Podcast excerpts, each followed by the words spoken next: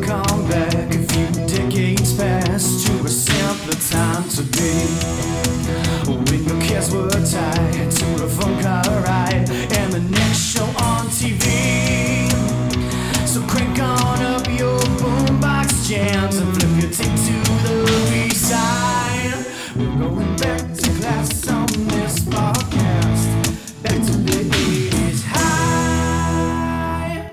That's right, everyone. Welcome back to 80s High, the podcast that wakes up in the morning only to exclaim, Those aren't pillows! Oh god. I'm your host, Chris. And I'm Ben. Are these your socks in the sink? And this Is, Is 80s High. High. Yeah, go ahead and take your socks out of the sink if you're going to brush your teeth. Oh, so gross. so Ooh, gross. Chills, So chills. Gross. Ben, it's great to see and hear you again. Good to see you again. Happy no shave November. There's uh, no uh, mustaches. There's a lot that happens in November. There's mustaches, there's turkeys, There's turkeys. stories of pilgrims, there's all sorts of things. I have had a wonderfully Chris heavy week. We played our monthly D&D campaign last night, which was delightful. Mm. We went to a concert. We went to with humans, other humans. It was interesting. A lot of fun. It was a great concert. So awesome. So we, went- we went and saw The Midnight, which Yeah. if you're listening to this podcast and you love the 80s, go find The Midnight because tribute band is not right, but It's they're it's, like it's synthwave, but it's got like an '80s retro vibe to it. If you love like '80s sax, oh boy, Oh, strap in. freaking ready! It's amazing '80s saxophone. And opener and guest musicians Jupiter Winter was also a really cool band. They were hadn't heard of fantastic. It was Yeah. just a wonderful experience musically. You know, the crowd was mostly good, but there were a few people I was not thrilled to be around. But hey, it was open seating, so we got to just roam around that place till we found our perfect spot. We were like Goldilocks looking for that seat that was just right. And we did. just We got we did. We totally found it. And then, nary two hours ago, you were one of the linchpins in the final step of completing a lifelong childhood dream of mine, uh, helping me unload 600 pounds of replica dinosaur fossils that have sat in a friend's garage in Canada for 15 months with the border closing that we finally brought home today an even longer story. So thank you for helping me realize that I now own replica at least uh, dinosaur fossils, which Way is to amazing. go, Ben. You're a dino rider now. Oh, yeah, right. Uh, wait, I, I can't do your request there. I'll get those dinosaur fossils as if it's the last thing I do. Questar, you fool! I will get the dinosaur bones and the fossils all for myself! That's so perfect. And now I have no voice for the rest of the episode. Right, and then you're toast. Worth it. Anything else in homeroom you wanted to bring up? What's go- what's going on over on uh, that side of the microphone? What I want to rewind say was it three episodes when we talked about 80s slasher films. I, in the interim from I think the last time we recorded, picked up two movies from the discussion we had with guest host Mikey. Uh, it was Black Christmas Oh, yeah. and The Funhouse. Oh. So I watched both of those and, they were good. I mean, Black Christmas was delightful as like that proto slasher. The Funhouse was definitely very interesting. I thought it, you know, pretty well done movie. Didn't like it quite as much. I also did end up picking up the remake of Friday the 13th. Eh, it's hit or miss. It's not great. It's not terrible. It's just kind of somewhere in the middle. And I rewatched several other movies that we had talked about that episode. Again, we were in the midst of Halloween at that time. So it was very delightful to get into that. Black Christmas. How'd you feel about the house mom stashing booze all over the uh, sorority house? I could have watched an entire movie about her. I wanted her to live as long as possible because she was a freaking gem. I love so that woman good. so much. She was great. Fantastic. Great. She's my favorite part. And then also a follow up to Thriller. I just want to say we had a listener shout out Ooh. from Aaron, who was on our coach Aaron from our episode oh, on yeah. Miracle on Ice, who's like, tell Reagan that Baby Be Mine is a really good song. So Oh. I, I oh. passed a note to Reagan and she's like, look, I didn't say it was not a good song. I just don't remember it ever getting airtime. And I was like, that's fair. And I went and listened to it. It's actually a really good song. Like, Yeah. I like it better Yeah. than some of the other more well known songs on that album. So if you want to find a hidden gem from the Thriller album, check out Baby Be Mine. Definitely the uh, post disco, I think, was one of the uh, descriptions of the music style. You get the post disco Oh. from this song. Definitely. It's really good. That's cool. That's cool. I hope Reagan isn't shaking her head somewhere in shame that that this, we're loving this one over others. But I mean, she'll roll her eyes at me as she always does. at the drop you of know, a hat, Because, yeah, I'm me. So and that's her speed. It's all good. it's all good. Uh, speaking of speed, Yes. Is that what we're watching today? That's 90s, buddy. that would. Oh yeah, check us out on our other podcast. Uh, no, we do have some traveling to do. Before we do, much like before the airplane takes off, we need those sweet announcements prior to. So let's cue those now.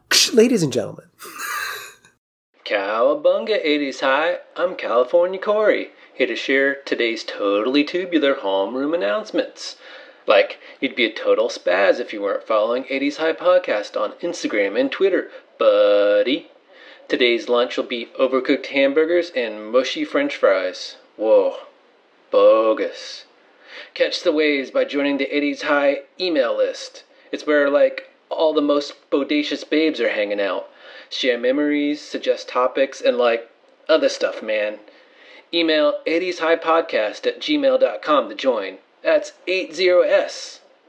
After school today, cheer on the fighting Mogwais in the surf competition against the most heinous Bayside High.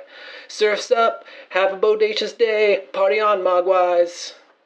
All right, Ben. Well, this does seem excessive, but let's board this plane for a short flight down the hall to history class to learn about today's topic planes, trains, and automobiles. What do you say? ladies and gentlemen, please uh, return your tray tables to their upright and locked position and fasten your safety belts because we're flying with Steve Martin and John Candy. Well, much like the Wright brothers' first flight, that was a very brief but valuable journey. We're in history class, Ben, to talk about the movie Planes, Trains, and Automobiles. So, this is a 1987 American comedy film. It is written, it is produced, it is directed by the one, the only, Mr. John Hughes. Wow, vertical chain integration. He's Oh doing my God. everything. This guy's total vertical integration. Control freak is probably a great way to characterize Mr. Hughes. It stars Steve Martin as Neil Page, a high strung marketing executive. These 80s movies love their marketing folks. Oh, dude, we're, we're gonna get into this one. Okay, sure. all right. Uh, and John Candy as Del Griffith, a good hearted but annoying shower curtain ring salesman. And I can probably say he's the only person in all of movie history who sells shower curtain rings. So that's a Yeah, very right. unique, right. very unique. And uh, earrings, you know, which which we can mention. You You know, he's, he's a double talented guy. he pivots, he pivots. And during this movie, they share a three day odyssey of misadventures trying to get Neil home to Chicago in time for Thanksgiving with his family. And as I mentioned, John Hughes, of course, is a powerhouse. He brought us oh, so many of those classic movies from the mm. 80s we love. We're talking National Lampoons, mm-hmm. we're talking Uncle Buck, mm-hmm. Home Alone, Pretty in Pink, 16 Candles, The Breakfast Club, Ferris Bueller's Day Off, Mr. Mom, just to name a few. Don't you forget about me. Don't, don't, don't, don't. Oh my gosh. So good. Uh, the inspiration for this movie came from a real life event John Hughes had when he was on an actual flight from New York to Chicago and it got diverted to Wichita, Kansas, which is where our characters find themselves. And it took him five days to get home. After experiencing this hellish trip, Hughes manages to write the first 60 pages of the screenplay in how long do you think it took him, Ben? Uh, well, let's see. We talked about Thriller being shot in four days. Hmm? So I'm gonna say he did it in a weekend, a long weekend. He wrote 60 pages. Six hours. What? Six hours. This Are you guy kidding me? is a machine. He wrote the whole first draft of the screenplay in three days. Most of us can't make Thanksgiving dinner in, in under six hours. That's ridiculous. It's insane. And apparently, at that time, his average writing time for a screenplay was three to five days. Which, if anyone is a writer, and particularly of long form narrative like this, novels, novellas, screenplays, whatever, that is unfathomable. I, this guy's, like I said, a well oiled machine. He's Yeah. a powerhouse. listener slash co guest host Allison. Uh, you know, tweet at us, message us. What do you think about that time turnaround? Just let us know. What do you think? As I mentioned, a lot of credits go to Mr. Hughes, as well as Hughes Entertainment being the production company. Cinematography is by Donald Peterman, editing done by Paul Hirsch, music by Ira Newborn, and it's distributed by Paramount Pictures, releasing on November 25th, 1987. The movie is characterized as kind of a bittersweet farce. It's a balance of slapstick shenanigans and compassionate comedy, a heartfelt holiday classic, and a road movie meets buddy picture. And this is often, I won't say it's credited, but recognized as maybe one of the first movies that merged those two movie genres into one. There's also another merging going on here, which is interesting. The, the movie that Hughes did right before this was National Lampoon's Christmas Vacation, hmm. which apparently is his first attempt at making a movie that could target both adults and kids rather than like movies just about teenagers like Pretty in Pink. Breakfast Club, Breakfast 16 Club. Candles. Yeah, absolutely. So this is like his second foray into a movie that is a broader audience than just kids, another merging, if you will. Right, absolutely. The movie was filmed in 85 days, so almost three months. Wow. And apparently they had to keep moving the production because they weren't getting snow anywhere. So they had to kind of chase where the snow was for a lot of these scenes. I was reading that John Hughes was getting very grumpy about all of that. Again, I think his perfectionist control freak nature was coming out. But they do it, obviously, and it releases, as mentioned, November 25th, so which is probably right around Thanksgiving in 1987. That sounds like maybe the day before or the day after. I don't know. Uh, if only there were calendars where we could go look that up. Who So- could know? Anybody's Who's guess. to say? Who's to say? Who's to say? So I mentioned the editor was Paul Hirsch. The original cut of this movie, Ben, did you see how long it is, or do you want to hazard a guess? How long is the first cut? I did see how long the first cut is. The first cut us, buddy. came in at a whopping three hours and 40 minutes. Ben, what other movie is three hours and 40 minutes to your immediate recollection? Lord of the Rings? Lord of the Rings movie. Yeah, for sure. exactly. Right. That to me is a three hour, 40. I don't even think Endgame, Avengers Endgame was that long. No, I don't think Titanic was that long. Right. Titanic was big. So obviously they do a lot of editing, screen testing, and they get it cut down eventually to the hour and 33 minute theatrical release. But what's interesting is some of the trailers and promos for it have scenes that ended up getting cut out. Oh. And if you see the television version of the movie, there's a whole scene on the airplane that does not exist Oh. in the theatrical release, and we'll talk about that in chemistry class. I wanted to go back. I know it's more of a chemistry question, but since you already hit on it, when I saw the 340 down to 133 stat, Mm-hmm. did you have any empathy? Did you feel anything when you saw that Herculean editing effort from so big down to so tight? I know Steve Martin, when he first read the script, was like, John, this is, I think, 120 pages, and most comedies are 90 pages. He's like, You're obviously going to cut this down, right? And apparently Hughes got a little bit salty about it and was like, No, we're shooting the whole thing. So What?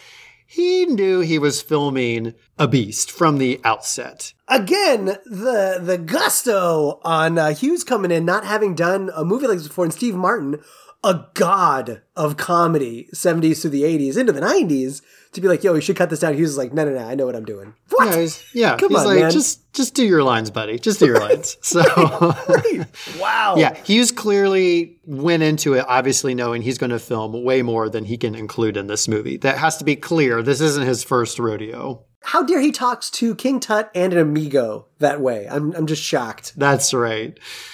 It does pretty well at the box office. I mean, it's $30 million budget and it makes 50 million, which isn't super impressive, but I think this is one of those movies that has the long tail of success Yeah. after the fact. Not Yeah. a huge hit in the theater, but obviously, you know, a classic in video rental and having it come on television and all that mm-hmm, good mm-hmm. stuff. And eventually DVD and all the other conversions it's gone through.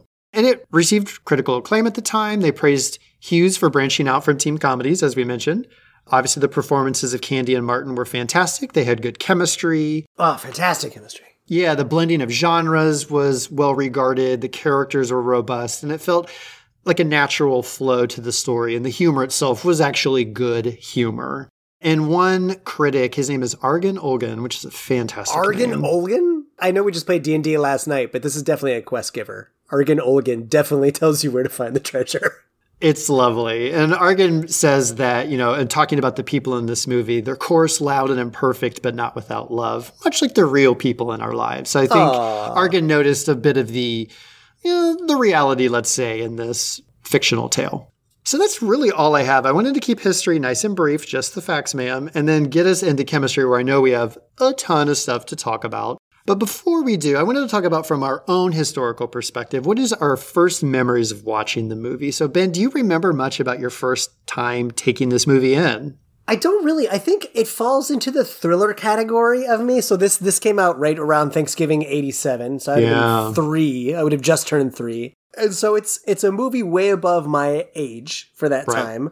So this is almost in the thriller world for me that it's like always been in the zeitgeist, and it's just like always a movie that back in the day was like on TNT or USA. Right. You're flipping through and you'd watch it, always on around the holidays. There are scenes that we'll talk about later in chemistry that I'm like, oh, I was telling you. Fraggle Rock that there's like a thing that happens in nostalgia where if one thing comes back that you hadn't thought about in 20 years, it's just a thread that gets pulled and everything suddenly comes Yeah, back of all yeah, this stuff. yeah. There are scenes in Planes, Trains, and Automobile that I'm like, oh my god, I haven't thought about that perfect scene in 20 plus years. And then Right. it, and then it brought back all these great emotions. Yeah, I kind of feel the same way. I'm older than you, but I remember kind of being on, but I don't think I actually sat down to watch it in earnest. I want to say I was in college. Okay. Like the first time I actually sat down and I think appreciated it for what it was, because much to your point, I was a kid. And while I loved John Candy and I thought Steve Martin was funny, th- it just didn't seem like a movie that appealed to my age group. So once I kind of got into that early adulthood, hmm.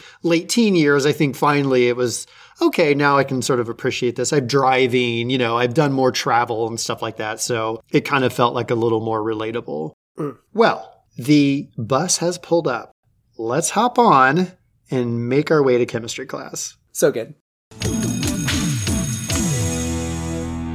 All right, Ben, at the top of chemistry class, what I'd like to do is just talk about first what made this movie work so well. Like why what was the secret recipe, the secret sauce of its success?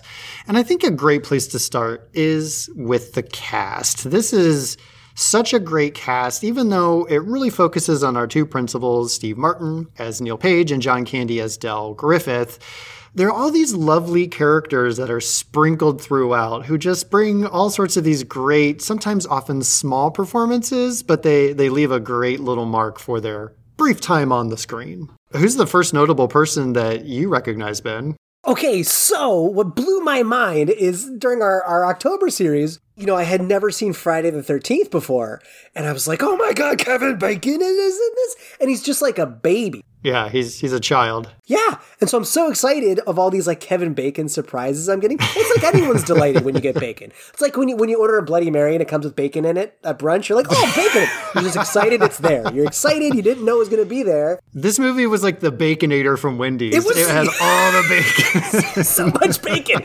So Steve Martin is, you know, going to run to the airport to try and catch the flight home, and who dares challenge him to the cab on the street but Kevin Bacon? And what I love about this scene, Ben, is that there's a thousand people on this New York street, and they're the only two people vying for this cab. what else That's is everybody so doing? But just like the double quarter pounder with cheese at Wendy's, we get bacon not once but twice.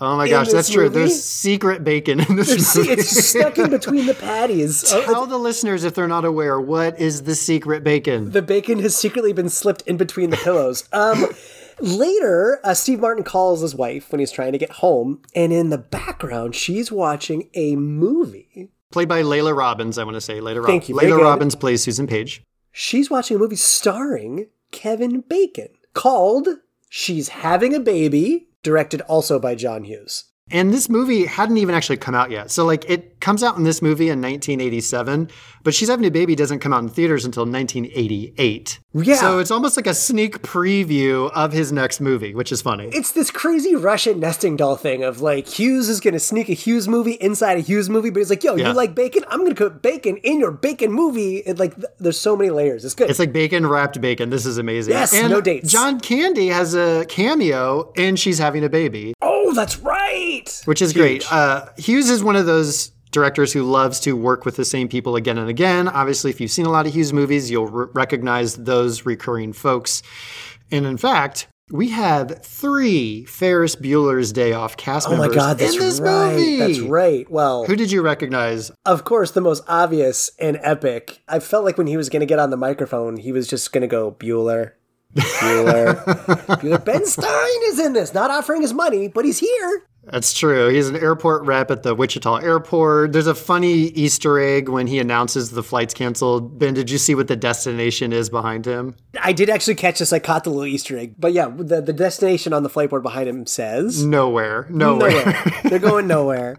it's so goofy. Which It's like- and he's only in it for like 20 seconds. Like it's a just a quick cameo. absolutely There is another bit part, a little longer than Ben Stein's. true. Also a customer service agent that I Oh, think yes. you would love to talk about. So Edie McClurg is the car rental agent. We're going to talk about this scene in more detail a little bit later, but if you know who she is, you know who she is, right? She's Ed Rooney, the principal in Ferris Bueller's Day Off. She's his assistant.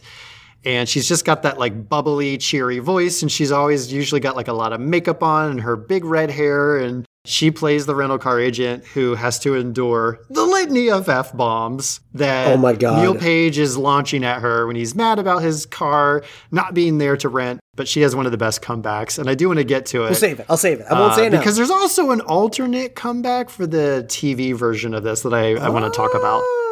So, rounding out the trifecta Mm-hmm. is Lyman Ward. He plays John. He is Steve Martin. I'm sorry, he is Neil Page's business partner. So, he's the one in the boardroom at the beginning. They're pitching the boards to the CEO or whoever. That's Ferris Bueller's dad. Yes, of course, of course. Tis Mr. Bueller. There's two other great cameos I love here. There's the state trooper. Michael McKean, the one, the only, the amazing Michael McKean. He plays funny, he plays serious. He's such a great actor. I love him. He has a small part though. Remind me, because I saw his face and I'm like, that guy, he's in everything. What would someone remember Michael McKean from? Well, you certainly remember him from Clue. He's Mr. Green in Clue. Yes. If you love Better Call Saul, the Breaking Bad spinoff, he plays Saul's brother. I can't remember the character's name, but he does a phenomenal job there. Uh, this is Spinal Tap, A Mighty Oh, yeah. Wind, Yes. And I know a show that you and I like a lot. He actually Oh? appeared on a whole bunch of X Files episodes. Really? yeah,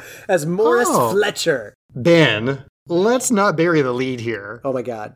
As soon as I saw this face, I was like, oh my God, Ben's gonna bring this person up because this person is in one of Ben's favorite franchises, favorite movies. Yeah. Who is this actor and character, Ben? And not one of, I mean, favorite franchise, favorite pop culture property of all time. And I had no idea this person was going to show up in this movie.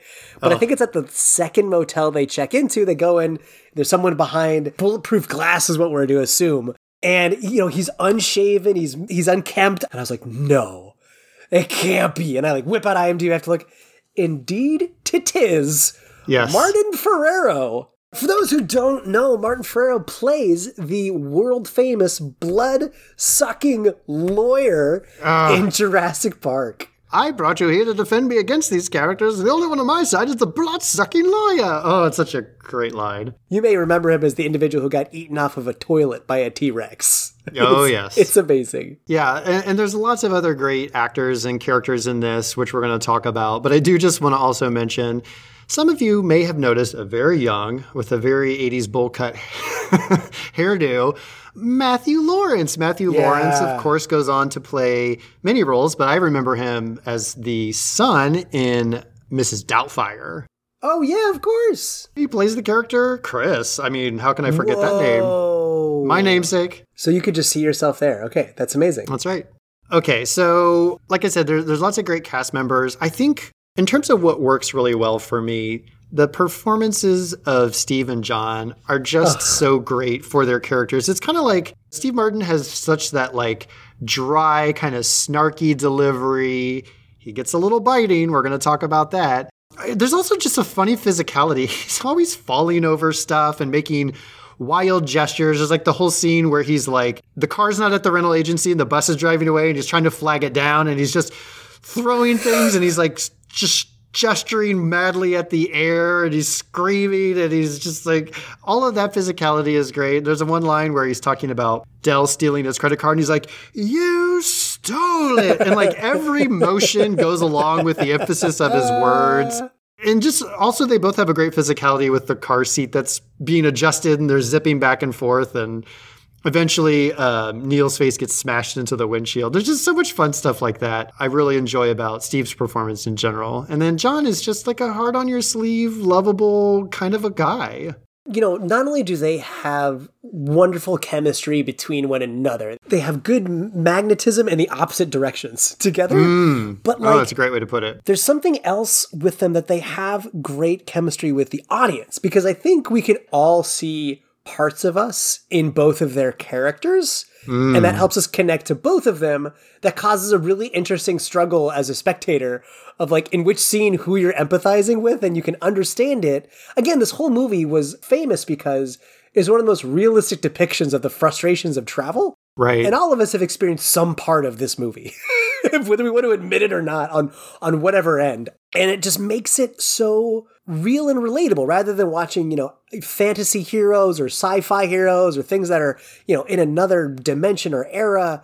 You feel this and you can relate, and so that chemistry is so palpable and real. I love it. That's a fantastic point. You know, when I think about the humor of this movie, a lot of it is coming from that relatable experience, right? We've all been on a flight that got delayed or canceled or rerouted. We've all been in some scenario where we've just had all these travel woes and you just want to get home. And they sell it so well in their performances. But also, like, strangely, the funny thing about the humor of this movie is it also allows it to go into the whimsical, slapstick, Yes. and it's still okay. Like it's very much grounded in that reality. But then you do have scenes where, like one of my favorites is at the beginning of the movie when they're in the airport, they're sitting across from each other and they make eye contact and you can tell they recognize each other and they keep giving each other the look up and look down. Like, Yeah, how do I this is know you? Yeah, yeah, yeah. Neil recognizes him because he remembers he opens the door and catches him in the cab that, you know, Del stole. But the way that they do that in the movie is you just see John Candy sitting in the airport and they have just a single cab door placed in front of him.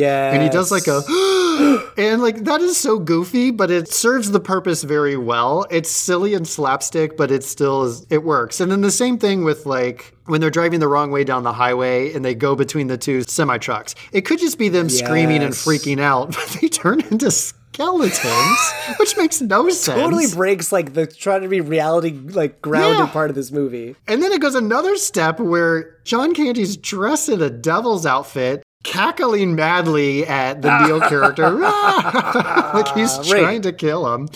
Like it takes you out of those moments of reality. But the humor still works, and I think it's to your point. It's still it's that has the grounding, which then allows it to stray a bit. I never once sat there and was like, "Okay, this is silly. This is ridiculous." I just kind of went with it. Did you feel the same way? The moment when they turn into skeletons is really shocking. Where I'm like, wait, wait hold on, what's going on? but there's something about it being a John Hughes movie and it being Hmm. Steve Martin and John Candy that I just kind of allow it. Like my mind is like, all right, this group of people, this would this is okay.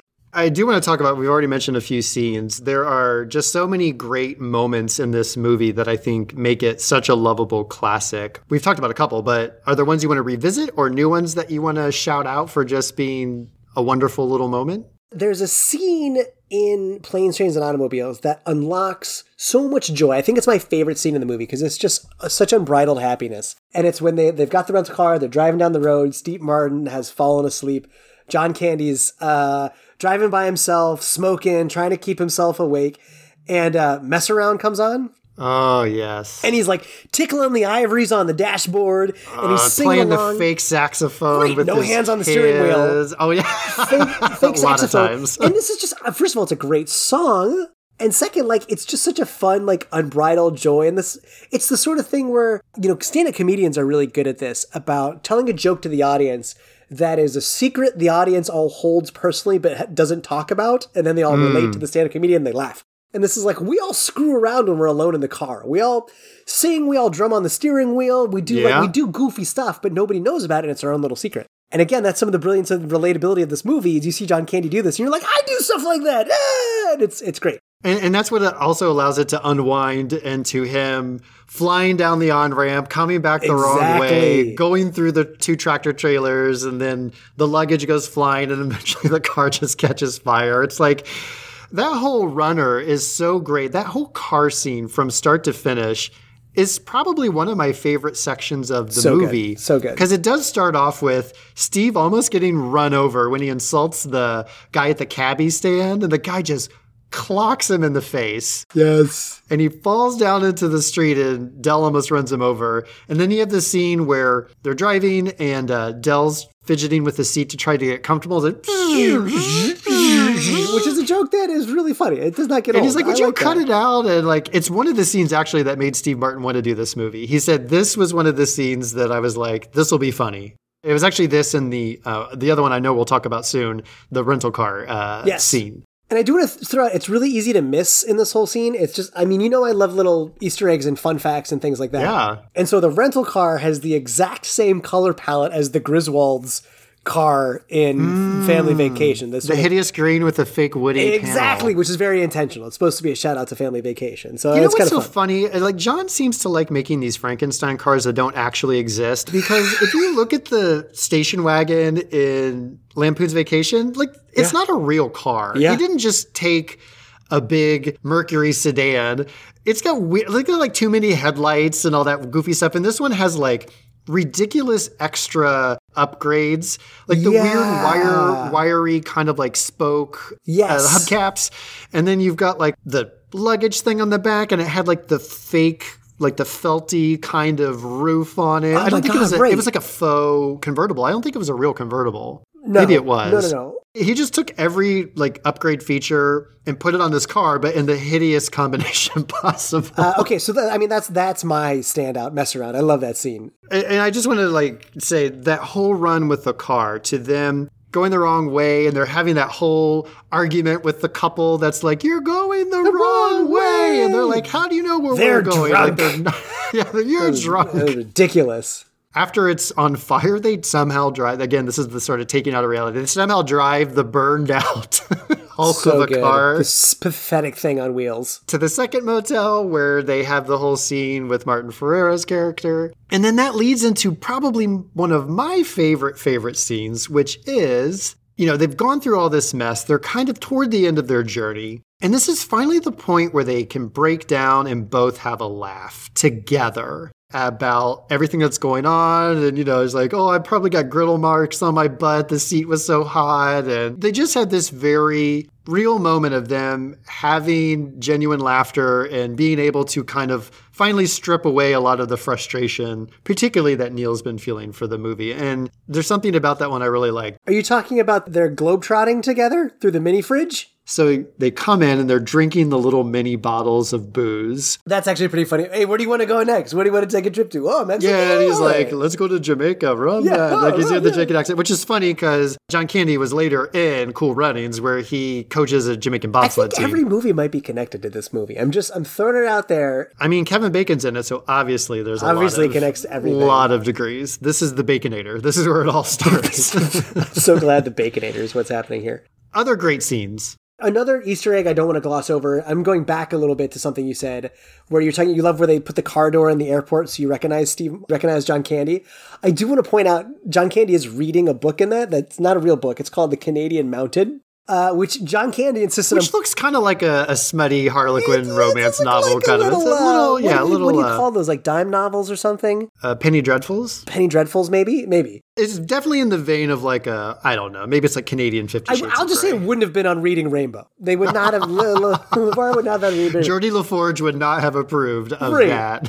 But Candy insisted to have it in there because he just, you know, being Canadian, he wanted to shout out to Canada. And I do love, as a tribute to John Candy and to this movie and Deadpool 2, Ryan Reynolds is reading the same book, which I think is kind of cool. Oh, that's hilarious. I think it's a good connection. I like that. the Canadian Mounted. You can't really find it on Amazon. Sorry, guys. Well, Ben, it's funny you say that in our just previous topic because John Candy did start a movie called Canadian Bacon. more bacon, more. Now More we're, into the, we're in the triple Oh decker now. This is so good. That's a great little find. Again, that's one of those things that you probably notice on like the second or third watch. You're like, oh, Yes. oh wait, what? What is he reading? Okay, so that wasn't a proper whole sequence. That was just a little Easter egg I wanted to say. I, I would say for for another scene I love is when they're in the St. Louis train station, and th- and there's this this ongoing gag in the movie where again Steve Martin is biting the hand that feeds him because the after they get robbed in the first hotel, the only way they're paying for food or hotel rooms is because John Candy keeps hawking these shower curtain rings. Very creatively, very, creatively. And the St. Louis train station, first of all, while he's doing what I'm about to say, what I love is in the background of the train station are just freestanding arcade machines. Mm, And that's just something you don't see anymore you sure don't. in society where like today you have to go to a dedicated like pinball arcade or a dedicated like retro gaming arcade center to like Right. find that. But back in the day, there would be freestanding arcades of, you know, Asteroid or Pac-Man or whatever was going on in airports, in train stations, in grocery stores, just out in the middle of the shopping mall. And it I was like remember cool we would go to this pizza shop near us just because they had, I think, like Street Fighter 2 in there. Like we just went to go play. What at else are you going to do when you're waiting three hours for your Pizza Hut pizza to show up to your oh, table? Oh, Pizza Come on. Hut. Kids, if you're young and you think Pizza Hut is only for delivery, it used to be no delivery. It was only sit down. Right. And there's nothing more torturous than being a young, hungry child sitting there for 45 minutes, smelling delicious pizza and not getting to eat it. It was awesome. But that's just the background. In the foreground is this great montage of John Candy selling these shower curtain rings as earrings, As earrings. to different people.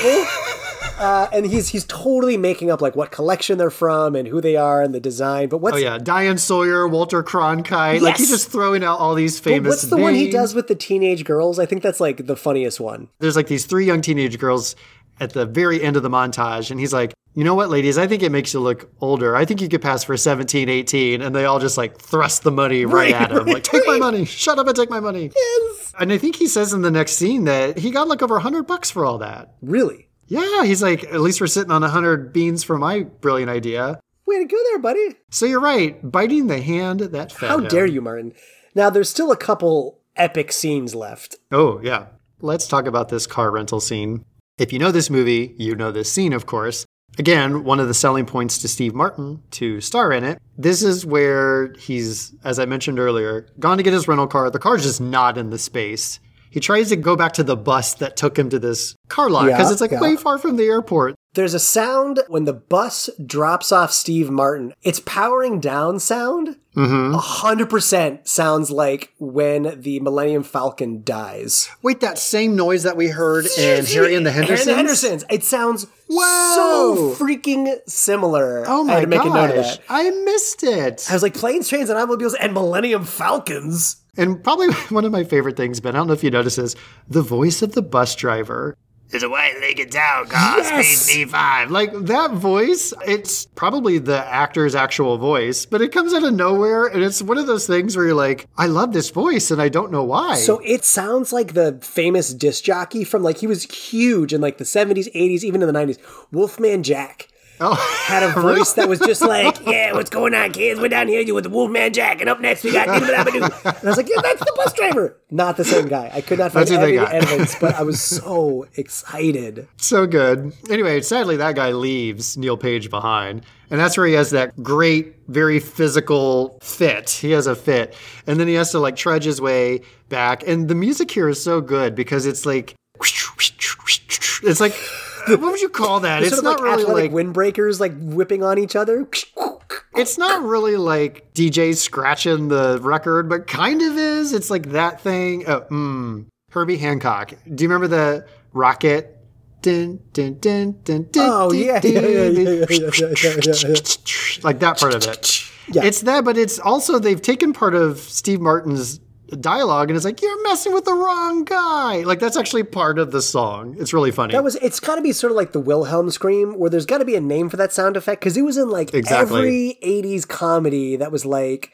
It's not a, quite a record scratch. It's lighter and hmm. softer than a record scratch back and forth. In any kind of montage where they were like going somewhere, trying to find somebody, like Yeah. like yeah, it was everything. Anyway, the funny part is you see him trudge all the way there. He's fallen down into the road. He's almost getting run over, walking across the uh, runway, and he, he walks into the airport. He looks like a disaster. His clothes are all torn up, and he's got his tie wrapped around his ears for warmth. Oh my god, and he, the look on his face is the look of death. yes, he's at the end of his rope. And this is really, honestly, this is the point, even though he's had a few blowouts before, this is like the culminating explosion on this poor, unassuming woman.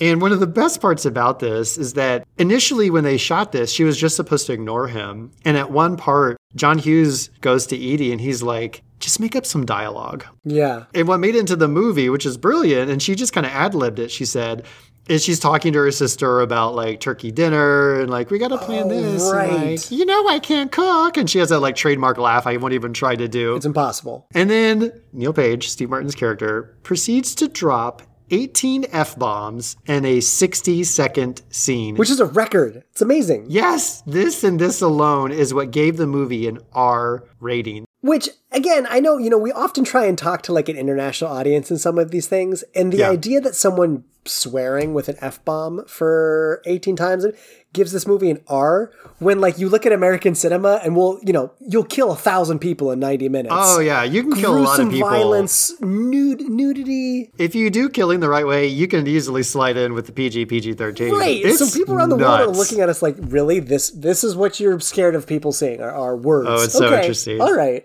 Ridiculous. But you know, he just lays into her, you like, wipe that effing dumb dummy smile off your rosy effing cheeks. And he just starts, he wants a new car right effing now. And she's sort of like smugly smiling through it all. Like oh my god, just her. Yeah, reaction she's is brilliant. The way she's kind of looking at him and she scratches her head and she's just sitting there taking it all in. So good. And then she's finally like, Can I see your rental agreement? I threw it away. Oh boy. Oh, oh boy. Oh boy, what? You're effed. like she says the best mic to drop. be fair, she doesn't say F. She says the real word. No, I obviously for this podcast censored all those things. exactly. But I just love you. She's so sweet. And then she gives like a 19th F right back. Is so good. Probably one of the like highest standout scenes for sure. It's not my favorite, but it's definitely one of those like classic standouts that you associate with this movie. Yeah, so good. And I think the one last one we want to talk about, Ben, is kind of going into my other part, like what made this movie work, because it is a lot of humor. It is some wacky madcap antics, but also it has some serious and dramatic moments to it.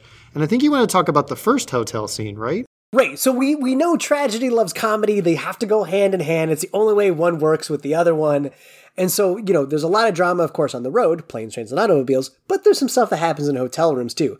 Actually, I don't remember how the beration starts. So they've gone through their whole scenario of getting the last hotel room, you know, the whole mess up at the airport in Wichita. They're just trying to settle in at the hotel.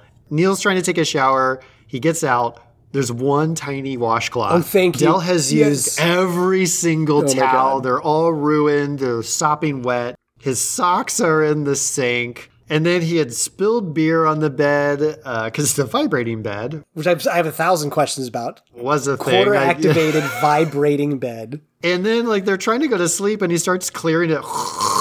Oh my god. like he's clearing his Oh sinuses God. in the most obnoxious way possible. And that's where he snaps pretty much for the first time. Yeah, thank you. And this is the hardest part of the movie for me to watch. What is a delightful uh. John Hughes adventure and comedy because Steve Martin rips into Del. Hmm. And it is just this tirade of how annoying and awful Del is. And and, and maybe the, you know, some people might interpret this movie differently based on who they relate to or who they've experienced with, but like Right. Del, to me, he's never actively cruel or maniacal or damaging to Steve Martin. He's just oblivious. Right. He's Right, just right, sort of like in his own world. He's hopping along in life, trying to, you know, make the best of it.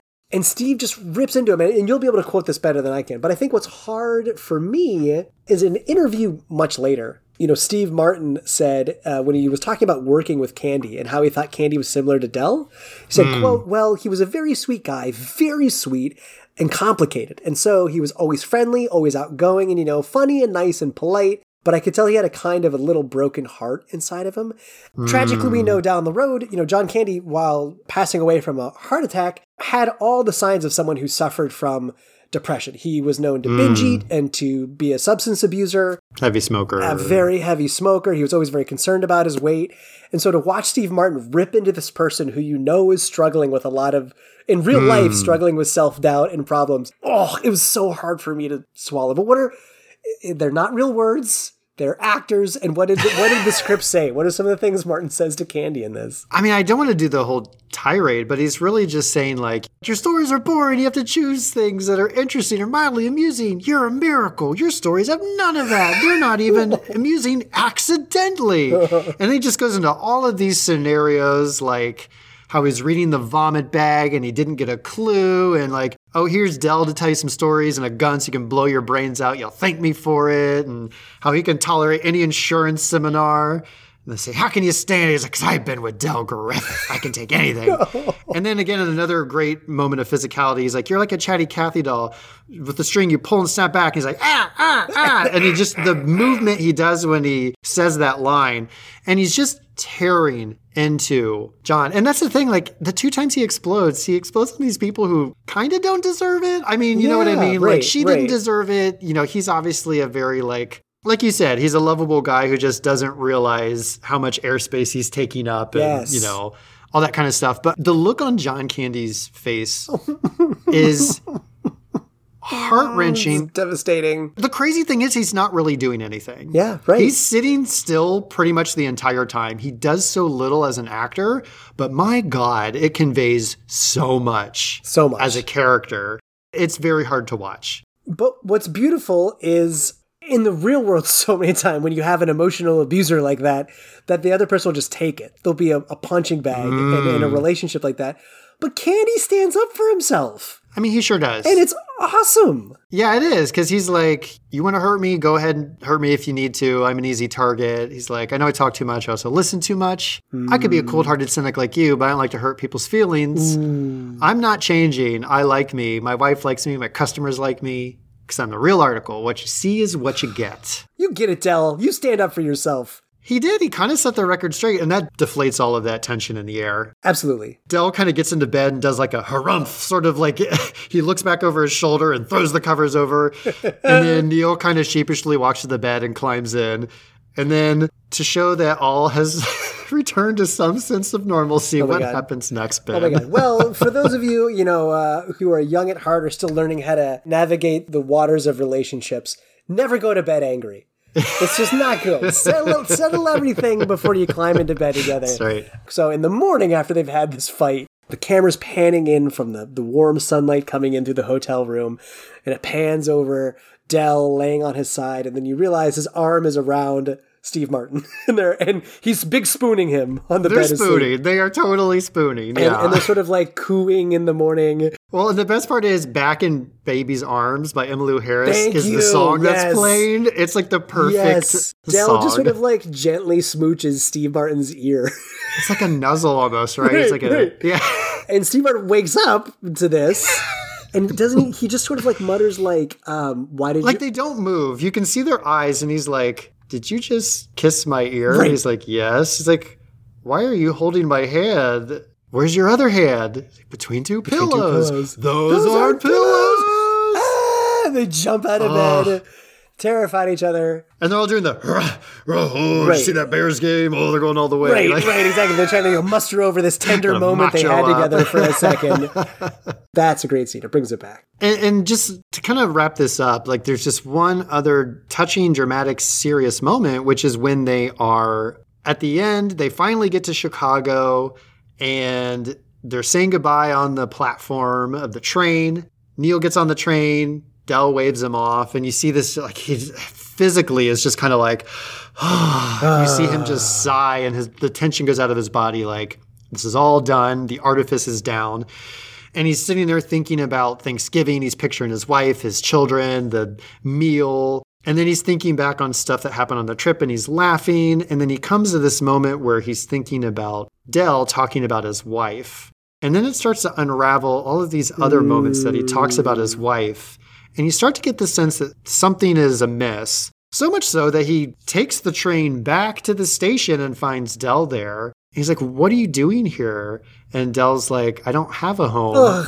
Heartbreaking. Marie's been dead for eight years. and it's just this sad thing because he's been talking about his wife the whole time. Her picture is always by the bedside when he's at the hotel. And there's always these mentions of his wife. And you can see if you, it's almost a sixth sense moment. When you go back and look at his reaction, you can read it two ways. When you're first watching it, you can see it as like a sadness that he's not with her, that Yeah, he misses her. yeah. And then in retrospect, you realize it's because there's a deep hole in his, his heart because she's been gone for nearly a decade, but you can tell he still cherishes her so much. And that's just a very, again, a very touching moment. It never gets sentimental or sappy. Like it, I feel like it lands in that right spot that I guess a, a John Hughes can only do. Yeah, I'd agree. Kind of like with Breakfast Club, right? There's a lot of jokes around Breakfast Club, but that's also a movie that has some very tense moments about Oh hardships the kids have had and Yeah, absolutely. suicide and darkness and you know they're able to kind of pull away from it. Yeah, it, it is a masterful thing that Hughes is able to do is to, is to Yeah. tiptoe into really heavy challenges that are universal that a lot of people face, but somehow bring it right back to comedy. Uh, randomly. Right. It's, it's an it's an art. Ben, are there any things in this movie you think didn't work? Anything that just misses the mark? I, you know, there's there's some things from the comic to the more serious that I don't think work. I just want to warn out there the young budding marketers out there who are excited to go into the field of marketing. And maybe maybe you were inspired to pursue marketing because you watched this movie all the way to the end and you saw the sort of neighborhood that Steve Martin lives in and the house he's able to afford as a marketer. And I, I just want to tell you, you know, it's the same tragedy we see with kids who watch like pro football and they want to be pro football players. And it's not 20 years later until they learn that like 1% of 1% of all athletes ever become professionals.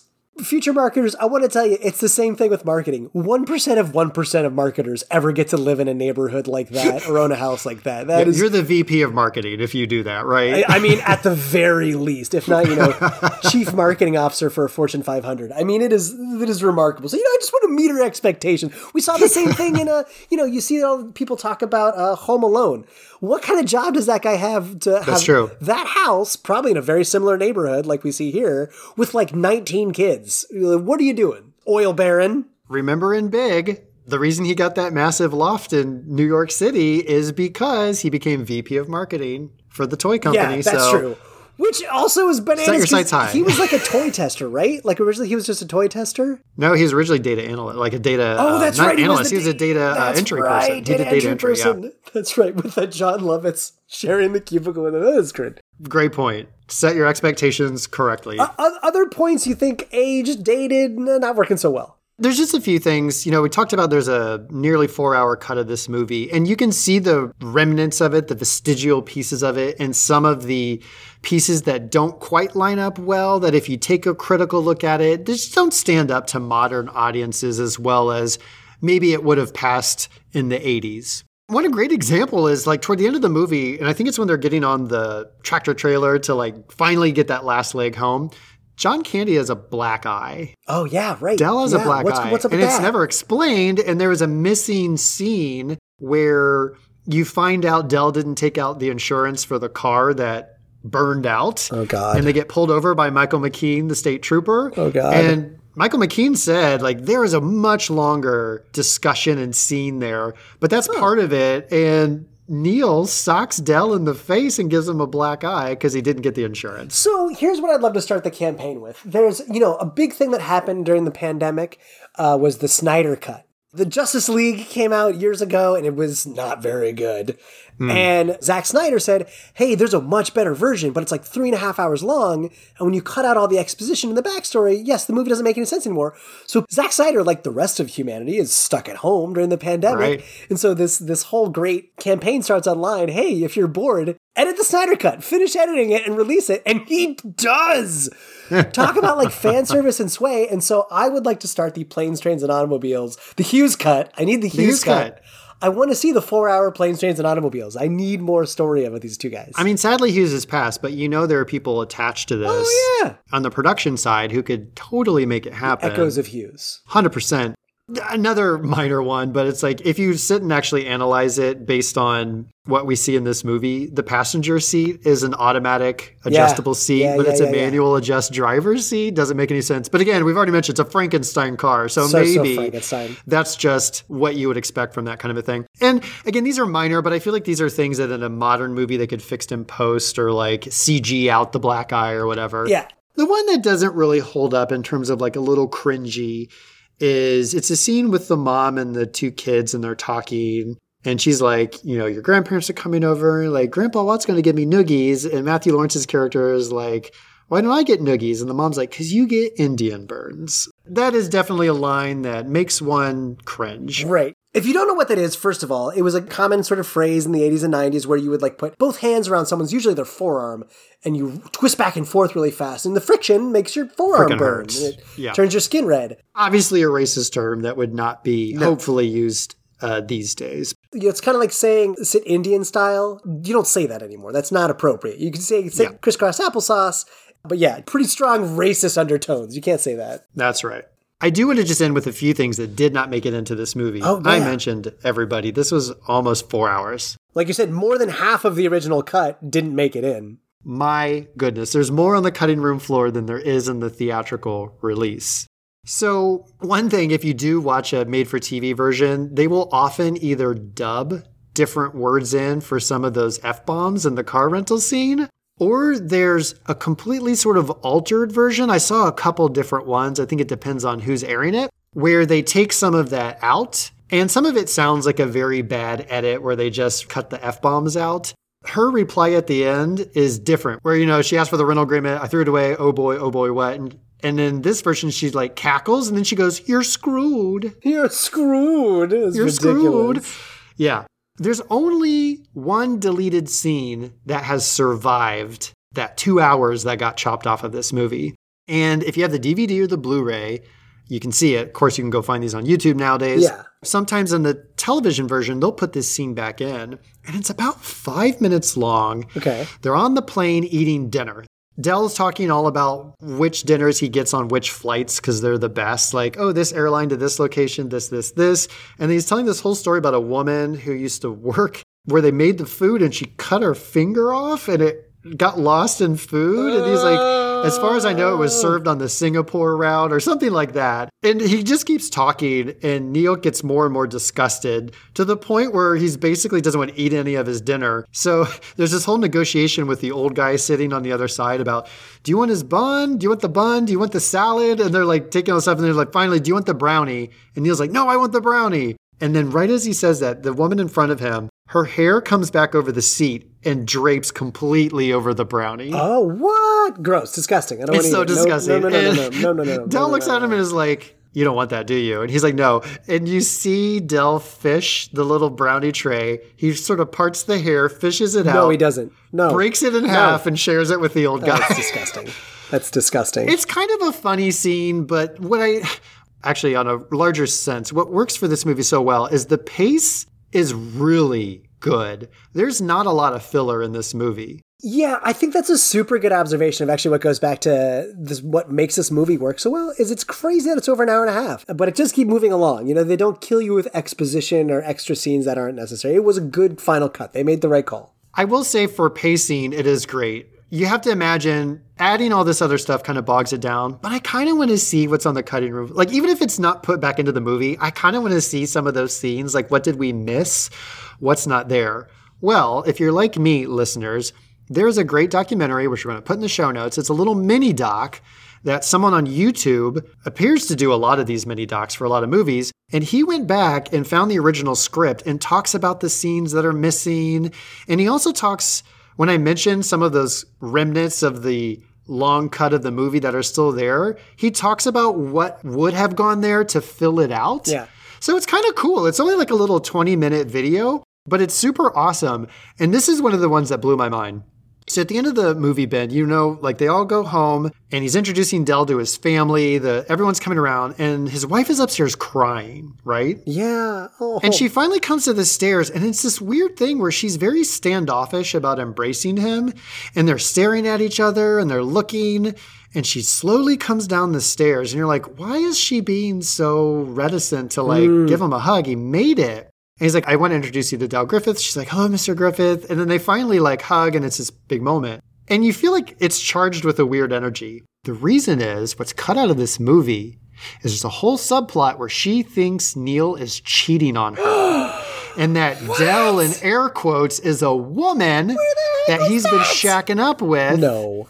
And so, like, remember at one point in the movie where she's like, what does a, a delay and wherever have to do with Wichita? And she sits up and she's like, what's going on, Neil? When she asks that question, it's also charged with more of this. She's getting suspicious that he's Oh, not being faithful to their marriage. So that whole subtext obviously is taken out. But again, you see those little bits. And as soon as I saw that in this little mini doc, I was like, oh my God, that makes so much sense. Totally. That scene reads so differently now. And you're like, okay, now the weird energy is explained. it's all coming together. yeah. Uh, okay, no, I get that. That makes sense. God, I do want to see the long cut though now. I kind of do too. There's just a few other things I want to talk about that didn't make it in here. So the, the theme song of this movie was supposed to be done by Elton John was supposed to write a theme song for this. I cannot imagine this movie with Elton John singing Um, I'm on the road. I'm on the Right, right, right. road. It's a little bit funny. This hand between my pillows. I can't even imagine it. That's ridiculous. Anyway, the short of it was Elton John and lyricist Gary Osborne were supposed to do the theme song.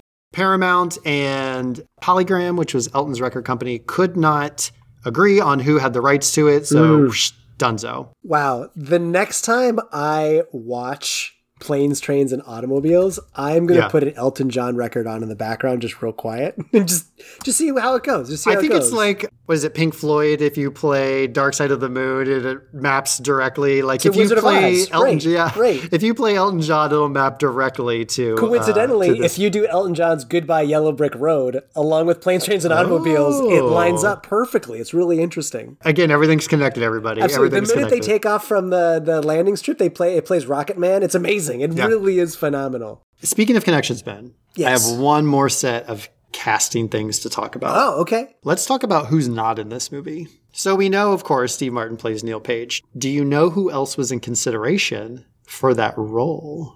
Who could I see in that role? I would have loved to see. Um, there's two people I would love to see in that role. Alec Baldwin All right. in that role would have been fun, but you would need a different casting for John Candy.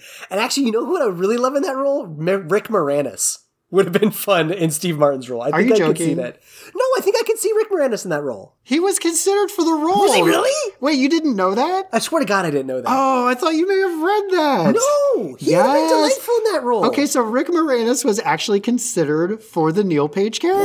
What? This is like when you when you guessed on the nose last episode Yeah. of Ten Thousand Fraggles.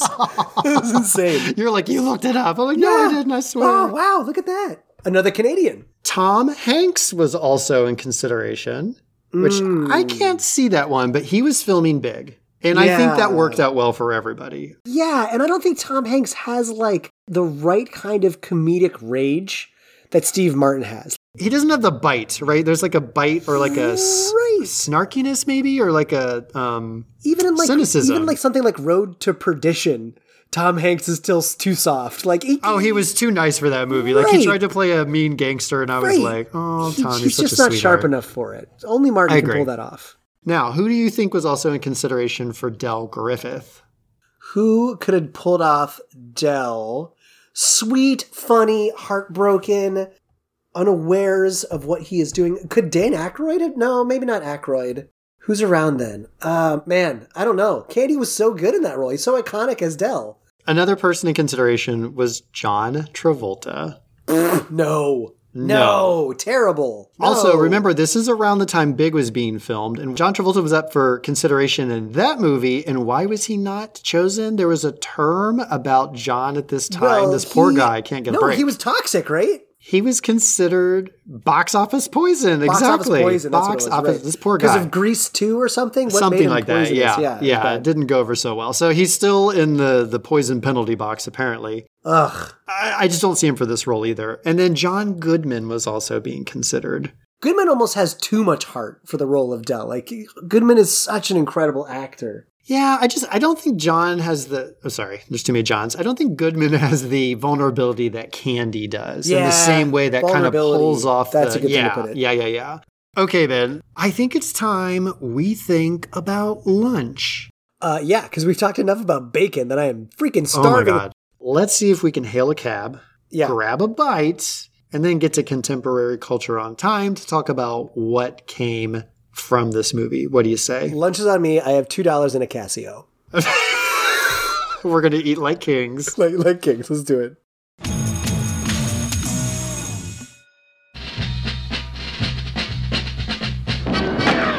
During holiday travel, some people get delirious. Some get delayed. And some get Del Griffith. American Light and Fixture, Director of Sales, Shower Curtain Ring Division. Neil Page got all three. I was on my way home to spend a nice holiday with my family. Instead, I'm in a motel bed with a stranger. So instead of Thanksgiving with his family, he's spending three days with the turkey. Happy clams just whistling down the road. Flintstones, meet the Flintstones, they're the Marconi family. Paramount Pictures presents Wilma! Steve Martin, You ever been to Hawaii? Yeah. You see Don Ho while you were there? See the second show. That's the best one. Is that right? Yeah. John Candy, Why are you holding my hand? Where's your other hand? Between two pillows. Those aren't pillows. Ah! in a new film by John Hughes. Planes, trains, and automobiles. See that Bears game last week? Yeah, hell of a game, hell of a game. So it turns out you can't get a lot with two dollars in the Casio, so we had to eat the watch bands. It was not So- appetizing, but I was just chewing on them like it was I've got jerky my or iron. something. It's good. I feel Ugh. good. I feel very healthy. Okay, so topic contemporary culture. There's a few things that are direct relations to this movie, and then I want to talk about a few other things that I think are related, including your question earlier, which is have there ever been any other good Thanksgiving movies? Yeah, I do want to get back to that. So, most importantly, everybody, in production as we speak is a Planes, Trains, and Automobiles remake Remake? starring Will Smith and Kevin Hart. Thoughts? I think I can see it actually. I think Will would play the more straight laced, like the Neil character. Oh, for right? sure he's going to be the Neil character. And Kevin, of course, would be the more boisterous, a little bit annoying to be around, fun, jovial, chatty one. I really love Kevin Hart, especially like in the Jumanji reboots. I think he's a lot of Oh. fun in the Jumanji movies. He's he's Oh, I haven't great. seen that one. I like Kevin Hart. I like Will and Kevin. I'm just skeptical of reboots in general. I cannot think of an 80s movie they've rebooted that I thought was good or worthy when Mm-hmm. they're trying to chase the magic of a thing that's hard to recapture. Yep, yep. But maybe this is the one that will break out and be successful. I'll be curious. I'm super curious. I don't like both of these actors, so we'll see. Uh, maybe it'll come out in 2022. We'll talk about it as a follow up in a later We'll re- episode we'll of 80s revisit it, High. for sure. Also, there's a couple references. So the John Candy speech I mentioned about the, you know, I like me, my customers like me, all that was parodied in an episode of Family Guy called Baby Not On Board in season seven. I don't know for sure, but I'm going to guess that was said by Peter Griffin. Oh yeah, for sure. I weirdly enough also have a Family Guy tie-in, which I never. But John Candy at some point in Planes, Trains, and Automobiles said something like, "Nothing grinds my gears like X, Y, and Z," Yeah. or something like that. And in some, I remember in some Family Guy episode where Peter Griffin has like a a radio show or a TV show called uh, "Grind My Gears" or something, and it's always about like, uh, you know what really grinds my gears, and it's like it's talking. and I was like, oh, John Candy, like uh, that was the tie-in from John Candy in that. Well, that's right. He says nothing grinds my gears more than a chowderhead who doesn't know when to keep his trap shut or something Thank like you. that. There you go. But he keeps talking as he's talking Definitely about keeps talking. people. Yeah, it's so funny. for sure. One other one. So in 2017, there was a Nespresso commercial featuring George Clooney, and he's hitching a ride with several movie characters. So he's writing with Kermit and Fozzie from the Muppet movie. He's So riding good. with Janet Leigh from Psycho, Burt Reynolds from Smokey and the Bandit. Oh, nice. And with John Candy from Planes, Trains, and Automobiles. And the scene, I think, where he's singing and dancing to Mess Around. Really? Oh, They have Clooney like imposed into all of those scenes. It's pretty funny. oh, that's good. I like that. So those are the only direct references I could find. Did you catch anything I missed? No, I don't have any direct references, and and this is definitely not an inspiration. You know, in contemporary culture, we often talk about like what did this thing influence going forward, and I don't Right. think this inspired it, but I see a parallel. And you actually mentioned this, which is great in history. Like Hughes reuses actors a lot in a lot of his different properties, and I'm not saying these writers or directors did that because Hughes did it. But I see something similar, like with Adam Sandler. He Right. often has like most of the same core actors that he likes, and sometimes they're playing the same character once in a while. But he does the same. I think Taika Waititi does it. The Coen brothers do it a lot. The Coen, yeah, th- th- thank you. So I'm not saying Yeah. they get it from Hughes, but like Hughes was big in that too. Br- you know brings back his all stars that he loves working with, and I get it. You want to bring back the coworkers you like working with, and you know what you can get out of them. I get it. Yeah, similarly, I was trying to think of movies that are in the same vein as this that, again, I don't think are directly a reference to it, but the fact that Planes, Trains, and Automobiles was successful could have encouraged people to write similar kinds of movies. The closest one I could think of was I never saw it, but do you remember the movie Identity Theft with Jason Bateman and Melissa McCarthy? It rings a bell, but I also have not seen it. So again, it's another kind of odd couple scenario where I think she tries to steal his identity and they end up on like a road trip across the country together. Antics ensue. So that's one I could think of. The Hangover is vaguely reminiscent. It's not really a road movie, but it's kind of the the antics that ensue when these friends come together. Again, it's a loose connection, but it feels in the same uh, spiritual universe, if that makes sense. Yeah, you're slowly, intentionally or not, tiptoeing into the big question I have of this episode, Okay. which is what is this movie? To me, it seems so unique in so many ways, but is largely about travel. It's just the antics that happen along a trip. And I was trying to think of another movie that is just about the antics that happen along travel. And I, I you know, the closest I could get was Snowpiercer. I think was the best I could do in, in the train section. No, but I couldn't think of anything. And it comes down to this question, and I'm just going to pause it a little bit, but I think you have a lot more sincere thought around this. So I'll just tee it up for you. I often hear, like, you know, there's so many movies to watch about summer, and there's so many Halloween movies, and there's so many Christmas movies. But, like, this seems to be the only Thanksgiving movie that hear people talk about. And I will pause it, and I'm not, I don't have a strong line in the sand, but Thanksgiving is only briefly mentioned in the beginning. And at the end, they get home for Thanksgiving meal, but the movie is largely about travel. And I, I get it's sort of the same kind of Die Hard argument, but at least there's like, you know, ho ho ho, now I have a machine gun. There's a giant teddy bear that's a Christmas present. You know, there's there's several Christmas references throughout the movie, but not so much in Planes, Trains. So what is this movie and defend that it is a Thanksgiving movie? Well, I, I think it's like I said at the top. It's a buddy comedy meets a road trip movie. Oh yeah, road trip. Why didn't we say road trip? Euro trip or road trip? Maybe that's maybe that's I mean, there is the yeah, there is the movie, the Tom Green movie Road Trip. Yeah. I mean, the whole thing is the MacGuffin, if you will, is the thing that's driving the entire movie is I need to get home for Thanksgiving. Yeah. I really don't know what what else there is to say about that. I mean, Candy makes a reference like we're going to be having our turkey roll right here because we're not going to make it home in time. The daughter is having a play about Thanksgiving that Oh, he misses. yeah. Oh, right. Okay, good call. They're singing that Thanksgiving song. Apparently, it's a thing, but they're singing the Thanksgiving song on the bus. I think it's referenced enough. Okay. It's obviously, I'm going to call it a Thanksgiving movie. To your question, Ben, did you ever see a lovely little movie called Home for the Holidays, starring Holly Hunter, Robert Downey Jr., and Steve Guttenberg? Whoa, so three I'm- very 80s I'm names. not sure I have. Now, it technically takes place during both Thanksgiving and Christmas. It's a long movie. It's a great movie about like siblings and family and all that kind of stuff. Fantastic movie. Home for the Holidays. I think it's early 90s. Oh, this looks fun. Uh, Grumpy Old Men Oh yeah. also takes place during Thanksgiving and Christmas. Walter Matthau, Jack Lemmon, and Margaret, Daryl Hannah. Lots of great folks in that movie. Ben, there is an animated movie called Charlie Brown Thanksgiving. Oh, well there you go. And then more recently, there's another animated one called Free Birds, which I had never heard of, but apparently voice uh, actors include Owen Wilson, Woody Harrelson, and Amy Poehler. Okay, so Free Birds, I was trying to think like, oh, there's another Thanksgiving movie. It's Turkey Run. And then I thought about it a little longer. I was like, no, it's called Chicken Run. Oh. It's like the uh, Wallace and Gromit sort of claymation, and they're like a bunch of shit. But I thought it was a turkey movie. you had me for a minute. I was like, oh yeah, Turkey Run. Oh, No, yeah, I no. was totally wrong. I Yeah, got it mixed up. The last one I want to bring up is a movie that is purely about Thanksgiving called Pieces of April. This is a beautiful, delightful little indie flick starring Katie Holmes, Oliver Platt, and Patricia Clarkson. It's a fantastic movie. I love it so much. Can't recommend it enough. But Pieces, Pieces of, of April April. is a great one. And it's really it's about a young woman who's trying to reconnect with her family and she's going to be hosting Thanksgiving in her tiny little New York apartment. But there's all of this like family stuff that comes up and anyway, it's just it's a very well acted, well written little movie. Pieces Just lovely. of April.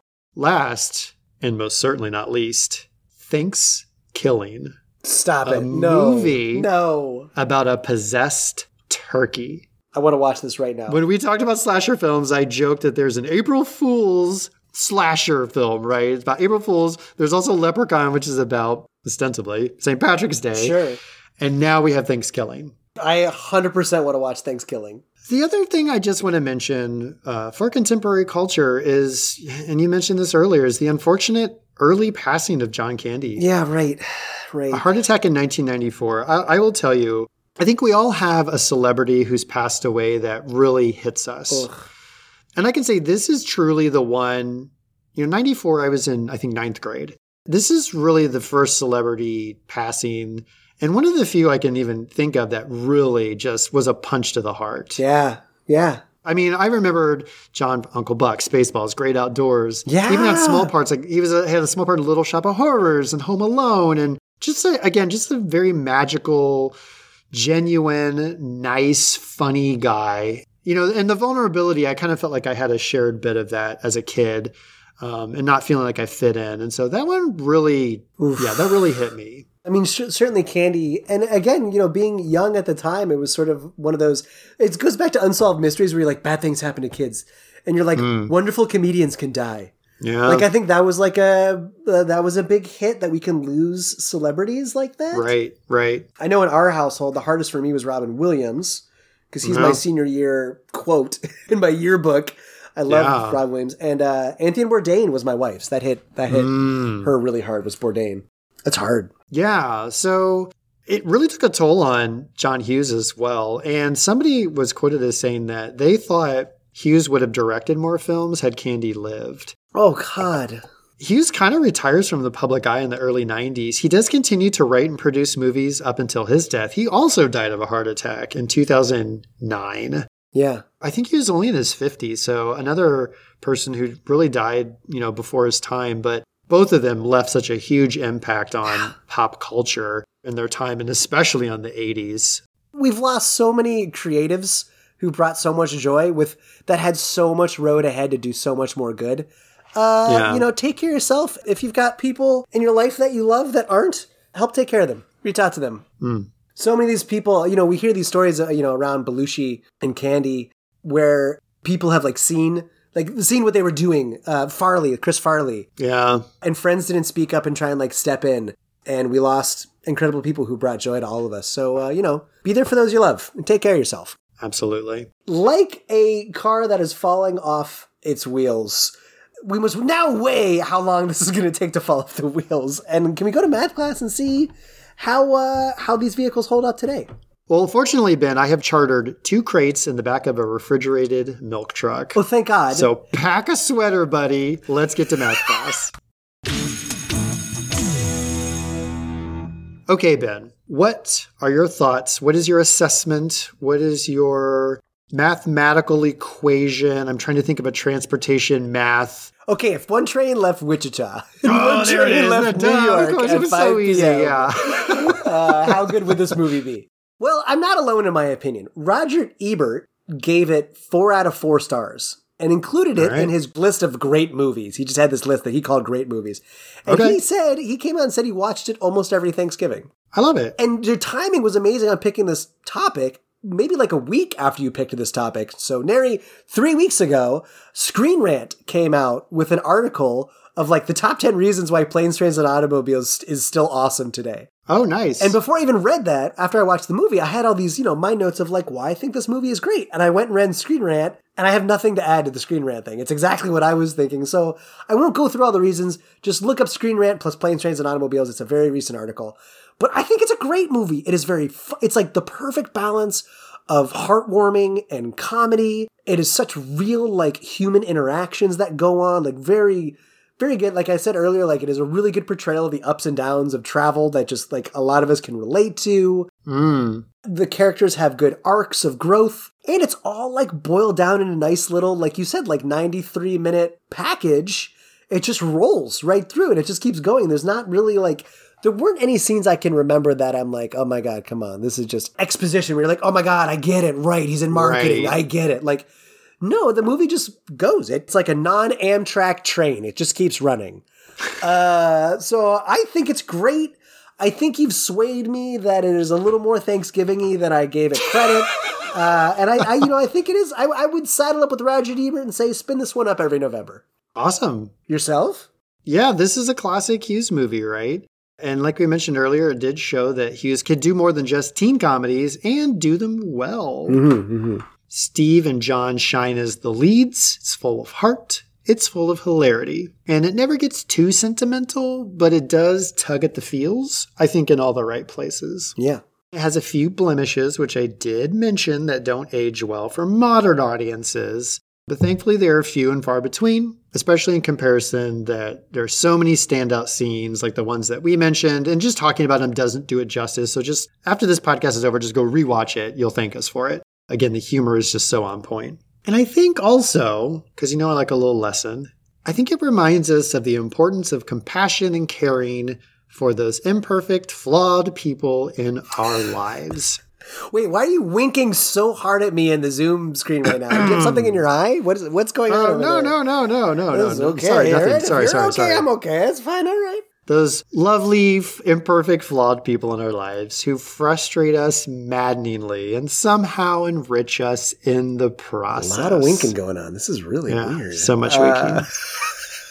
Ben, Ben, thank Yeah. you for joining me. Our great. journey seems complete, but like any classical hero's adventure, we learn there is a secret payoff. oh yeah. The scene after the end credits, if you will, which this Ah. movie has. Do you know that? Did no, you st- what is stick it? around to the No, I missed it. so the executive is still looking at the boards. Hmm. Uh, Like he's still trying to think on the boards. Yeah, there's like a little just funny. cutscene where he's still doing that. That's a good little addition. I like that. Our end credit scene, of course, is you're going to tell us what wonderful topic we'll be exploring in the next episode of 80s Of High. 80s high. So, like planes, trains, and automobiles are a triumvirate to make that movie happen. There were Hmm. three influences that helped me come up with next week's topic.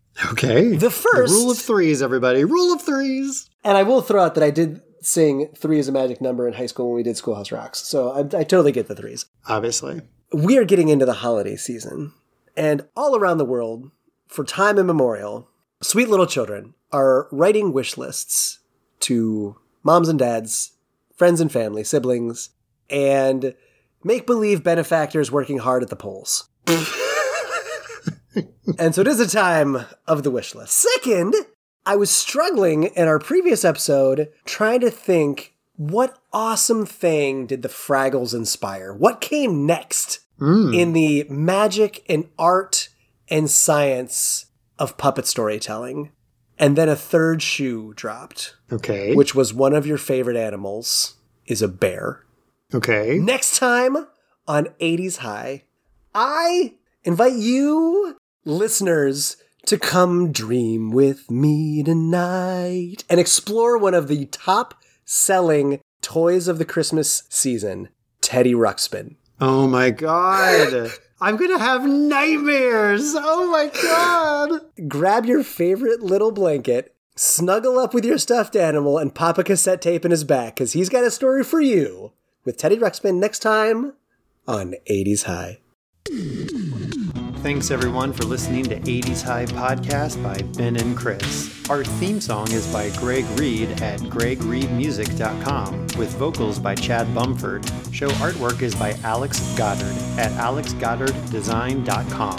If you like the show, please support us by passing a note to a friend in your next class. Also, you can rate us 5 stars on Apple Podcasts to help spread the rumor. Stay radical.